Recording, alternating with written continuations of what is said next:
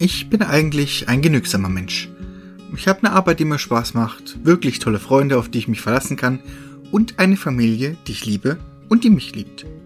Große Reichtümer besitze ich nicht und das brauche ich auch nicht. Mit dem, was ich habe, bin ich absolut zufrieden. Und trotzdem hatte ich immer diesen Drang, den Drang nach Freiheit und Abenteuer, den Drang, hinaus in die Welt zu ziehen und sie zu erforschen, Dinge zu sehen, die vielleicht noch niemand vor mir gesehen hat. Und vielleicht würde ich mir irgendwann diesen Traum erfüllen. So dachte ich. Und dann kam dieser schicksalshafte Tag, der mein Leben komplett veränderte und mein Traum mehr als wahr werden ließ. Drei Tage zuvor. Heute ist der beste Tag meines Lebens. Warum?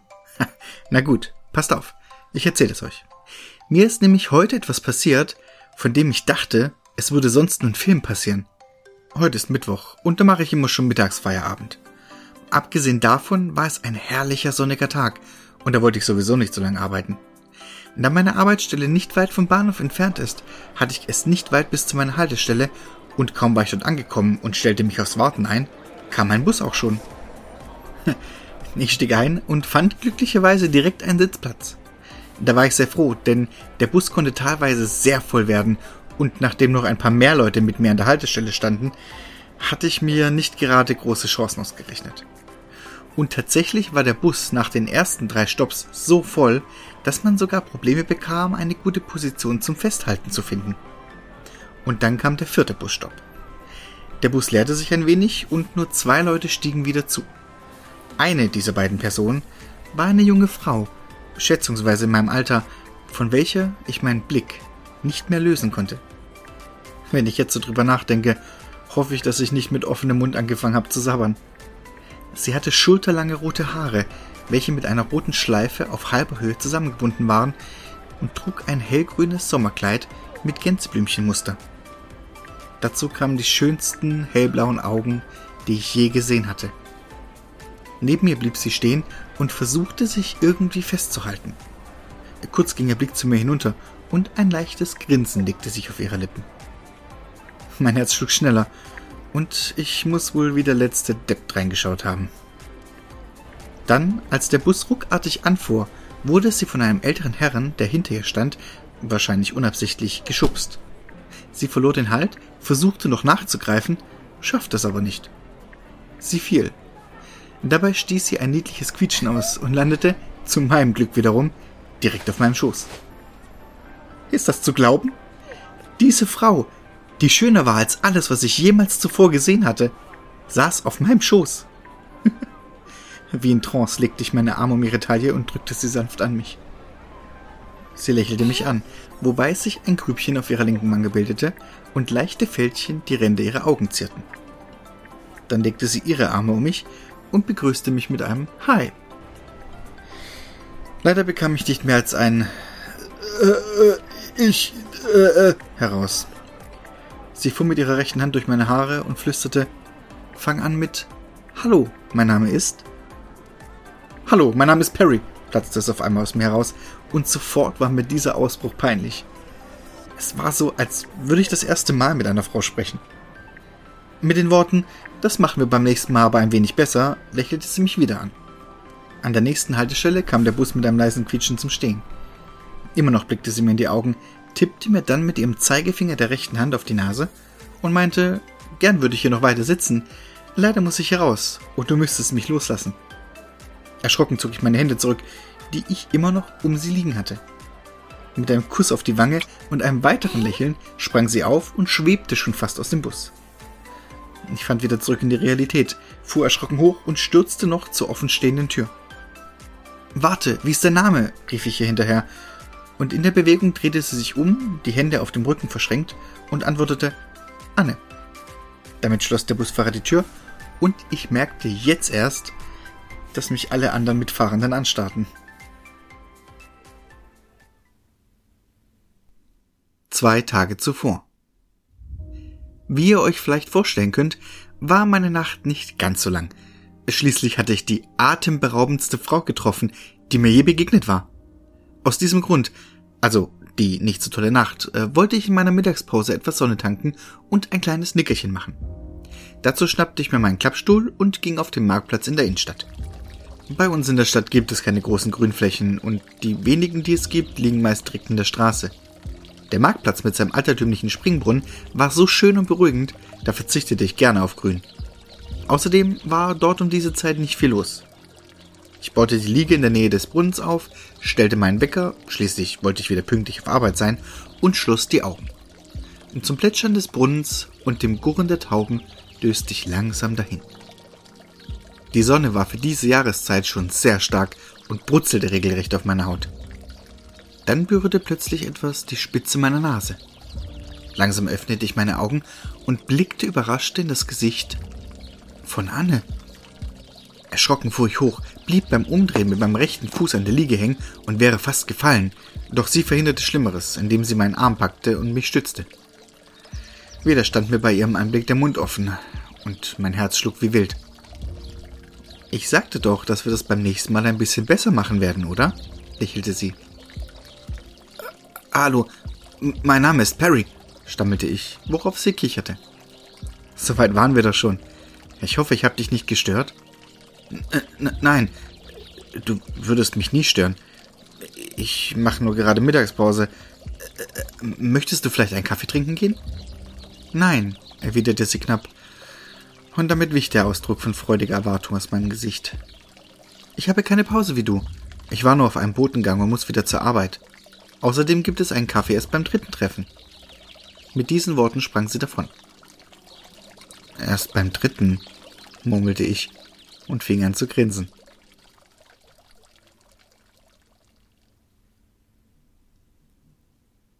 Ein Tag zuvor. Der heutige Tag war anstrengend. Auf der Arbeit war es ungewöhnlich stressig. Und wenn ich Stress habe, trommel ich meine Freunde zusammen, um mit ihnen nach Feierabend in unserer Stammkneipe was trinken zu gehen. So auch an diesem Abend. Warte, warte, warte. Du sagst mir, du hast eine absolute Traumfrau getroffen. Schon zweimal. Und kennst nur ihren Namen? Du warst nicht fähig dazu, sie nach ihrer Nummer zu fragen? Meinte Jackie, meine älteste und beste Freundin. Du hast mich nicht gesehen. Glaub mir, ich war nur noch ein stotterndes, sabberndes Etwas. Also kein Unterschied zu sonst, feixte Mario, mein bester Kumpel. Und so ging es den ganzen Abend weiter, denn Mario und Jackie waren ein Pärchen und hielten zusammen. Dagegen hatte ich absolut keine Chance. Aber es machte mir nichts. Hatte es ja auch verdient. Aber sobald ich Anne wieder treffen würde, und ich war mir sicher, dass ich das würde, denn ich ging davon aus, dass ich hier in der Stadt arbeitete, schließlich war ich ihr zwei Tage nacheinander begegnet, würde ich sie nach einem Date fragen. Ganz sicher. Nach Stunden des Hohns trennten meine beiden Freunde und ich uns. Sie fuhren heim und ich machte mich auf den Weg zum Bahnhof, um meinen Bus zu erwischen. Es war kurz vor knapp und ich musste mich tierisch beeilen. Vorbei an der Stadtbibliothek, ums Kino rum und die kleine Steigung hinauf, dann war der Bahnhof erreicht. Der Bus stand schon da und ich gab nochmal Gas, doch gerade als ich vor der Tür ankam, schlossen sich diese und der Bus fuhr weg. Fassungslos blickte ich ihm hinterher. Ernsthaft? Zu allem Überfluss fing es noch an zu regnen und ich war natürlich ohne Schirm unterwegs. Ernsthaft? Dann merkte ich, wie etwas über meinen Kopf geschoben wurde und als ich hochsah, sah ich einen gelben Regenschirm. Dem Griff und der Hand, welche diesen hielt, folgend, erblickte ich dessen Besitzer. Anne? Sie griff nach meiner Hand und zog mich mit sich. Das ist das dritte Treffen. Komm, wir gehen jetzt einen Kaffee trinken. Sie zog mich durch die Stadt auf den Marktplatz und in eine dort ansässige Bäckerei mit Kaffee. Nachdem sie ihren Schirm ausgeschüttet und somit vom Regenwasser befreit hatte, betraten wir die Bäckerei. Unser Eintreten wurde durch eine bimmelnde Türglocke angekündigt, welche auch sofort eine Dame mittleren Alters auf den Plan rief. »Hallo ihr zwei, was kann ich für euch tun? Wir hätten gern zwei Kaffee, wenn das okay wäre. Wir nehmen hinten schon mal Platz, ja?« meinte Anne grinsend und zog mich schon wieder weiter in den hinteren Teil der Bäckerei. Dort setzten wir uns an einen der freien kleinen Tische. Wir hatten die Wahl, denn bei dem Wetter und zu dieser Uhrzeit waren so gut wie keine Gäste hier. Unsere Bestellung kam auch recht zügig und der Raum füllte sich mit Kaffeeduft. »Verfolgst du mich etwa?« Klar, ich laufe den ganzen Tag schon hinterher. Hab ja nichts anderes zu tun. Nein, natürlich nicht. Ich komme auf dem Nachhauseweg am Bahnhof vorbei und hab dich da wie einen begossenen Pudel stehen sehen. Na toll, wieder einen super Eindruck hinterlassen. Äh, erzähl mir etwas von dir. Siehst du, so spricht man mit einer Frau, grinste sie und ließ mich rot anlaufen. Sie erzählte mir, dass sie Bücher und Lesen über alles liebe, deswegen in der Stadtbibliothek und im Archiv arbeitete. Sie sei erst vor ein paar Tagen hergezogen, was erklärte, warum ich sie vorher noch nie gesehen hatte. So, nicht zu viel Information auf einmal. Schließlich muss ich dir morgen ja auch noch was zu erzählen haben, meinte sie und winkte der Bedienung, um zu bezahlen. Mein Geldbeutel hatte ich aber schneller gezückt und übernahm die Rechnung. Ja, ja, Frauen verdienen ihr eigenes Geld, ich weiß. Aber wenigstens in diesem Punkt wollte ich einen positiven Eindruck hinterlassen. Doch dann hielt ich verwirrt inne. Moment, morgen?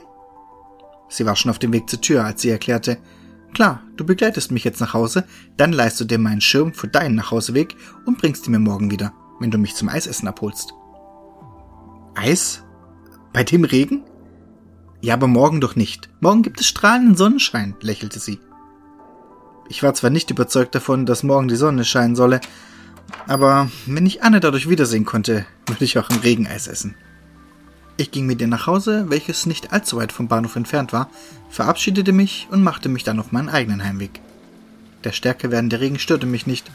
Grinsend freute ich mich wie ein Schneekönig auf morgen.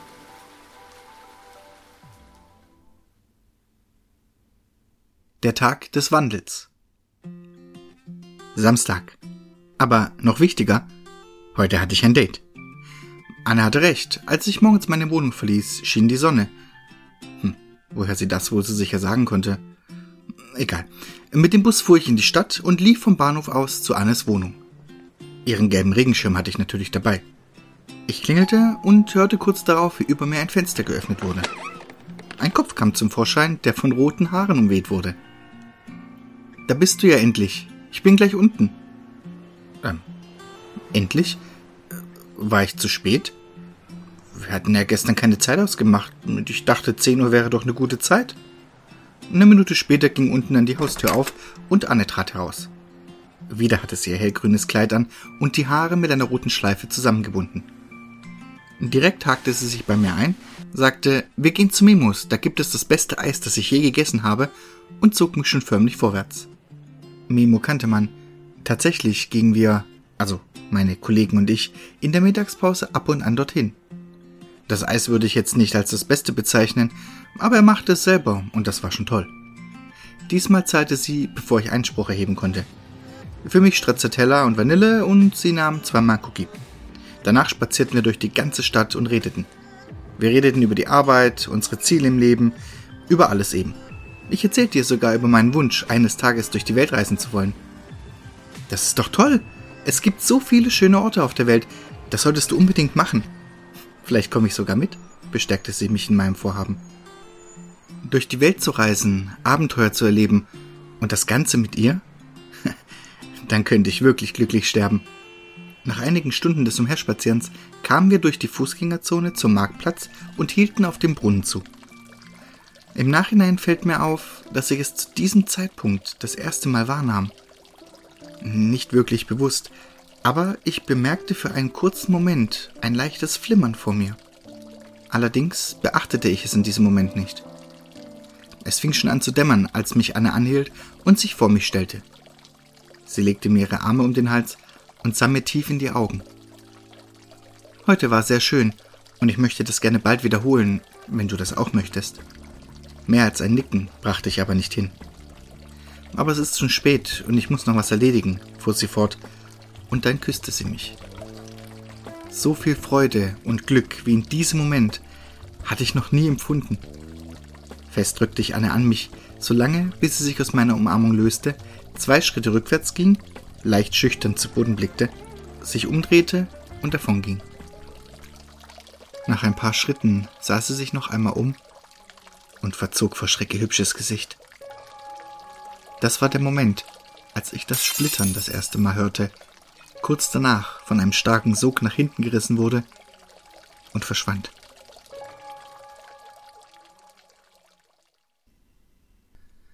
Die Welt um Perry herum drehte sich. Farben und Formen schwirrten vor seinen Augen.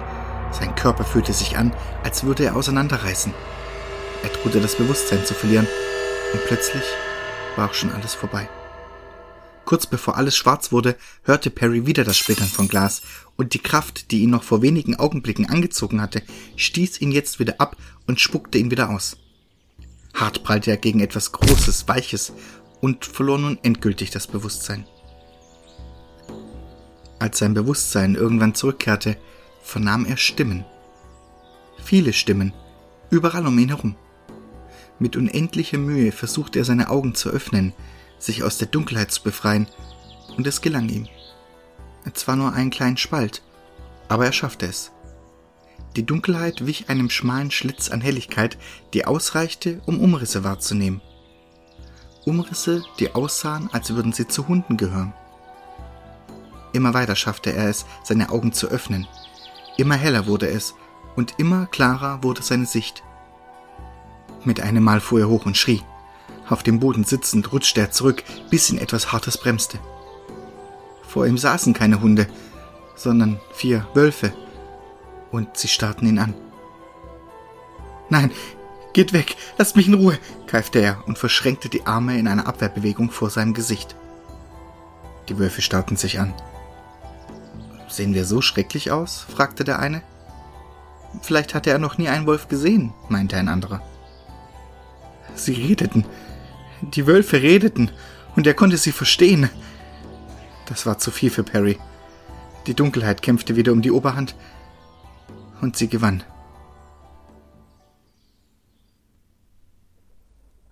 »Perry, komm zu mir!« Es war Anne. Sie lächelte und winkte ihn zu sich.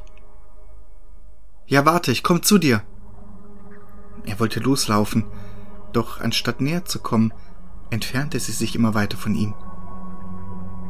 »Perry, worauf wartest du? Komm zu mir!« Er rannte schneller.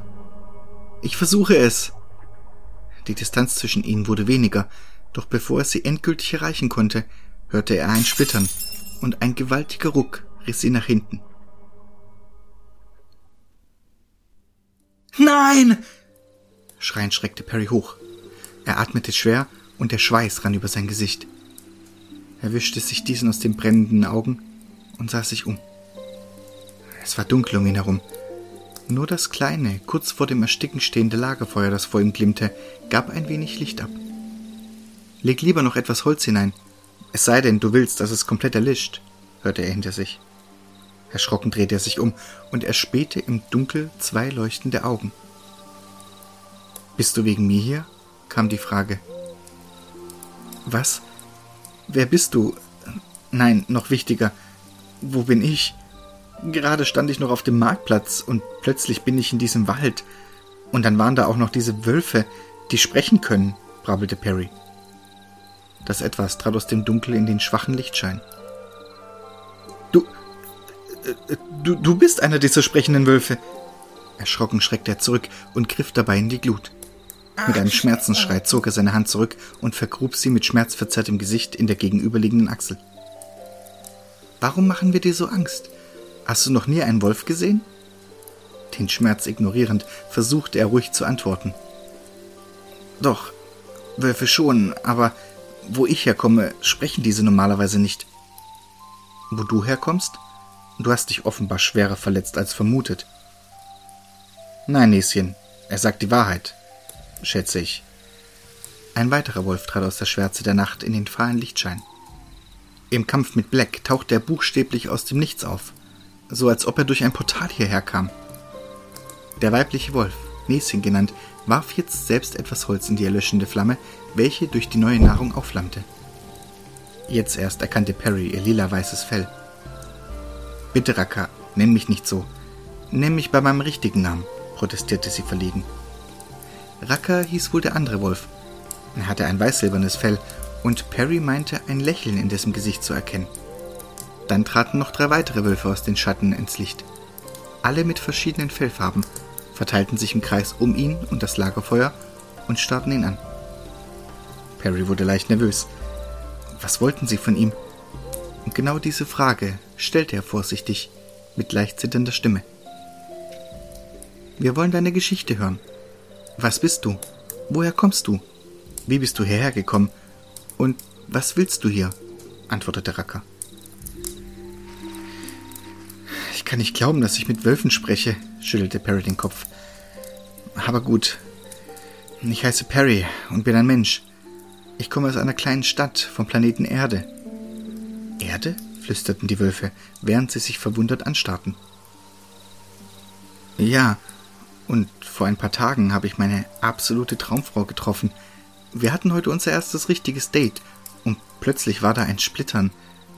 Irgendetwas hat mich nach hinten gerissen und dann war ich in einem Tunnel aus Farben und dann... Naja, den Rest kennt ihr ja, glaube ich. Seht ihr? Ein Splittern. Dieses Geräusch habe ich auch gehört, kurz bevor ihr hier aufgetaucht ist,« warf Racker ein. »Ja, aber wo ist hier? Wenn ich davon ausgehe, dass das hier nicht die Erde ist, denn bei uns gibt es keine sprechenden Wölfe. Wo bin ich dann?« »Du bist auf Medius.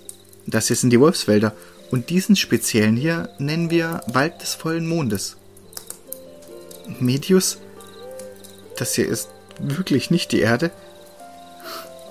Das muss ein Traum sein.« Verwirrt und etwas verzweifelt starrte Perry von einem Wolf zum nächsten. Doch alle schüttelten sie nur den Kopf. Er war also in einer anderen Welt. Wie, warum und vor allem, wie kam er wieder heim? Die Wölfe, die sich als Racker, Chiara, Greycup, Bree und Solidar vorstellten, konnten ihm leider keine seiner Fragen beantworten. Sie rieten ihm aber, dass er durch die graue Wüste gehen solle, vorbei am Tal der Tausend Winde, um nach Alcostar-Zona zu gelangen. Das sei wohl die nächstgelegene Stadt, in der auch Menschen lebten. Vielleicht würde er dort Hilfe finden. Allerdings musste er eben durch die graue Wüste. Ein riesiges Gebiet, das nur aus Sand und trockener Erde bestand. Niemand wusste, warum dort alles vertrocknet war und nichts wuchs, waren doch die umliegenden Gebiete fruchtbar und grün. Ebenso wenig wusste man, warum der Sand grau war. Der Weg durch die graue Wüste war gefährlich und anstrengend, doch wollte er wieder heim, lagen in Alcostar-Zona seine besten Chancen. Bei Sonnenaufgang führten ihn die Wölfe aus dem Wald und an den Rand der Wüste. »Weiter können wir dich nicht bringen. Wir müssen zum Rat der Wölfe und ihm von den Schwarzen berichten. Falls du mal wieder in der Nähe bist, komm vorbei. Da du mir gestern das Fell gerettet hast, auch wenn es unbeabsichtigt war, bist du hier bei uns immer willkommen. Und nimm das hier. Das kann dir bestimmt nochmal nützlich sein«, meinte Racker und drückte Perry ein paar komisch aussehende Kräuter in die Hand. »Das ist Flara, ein Kraut, das bei vielen Krankheiten, Verletzungen und sogar Vergiftungen hilft.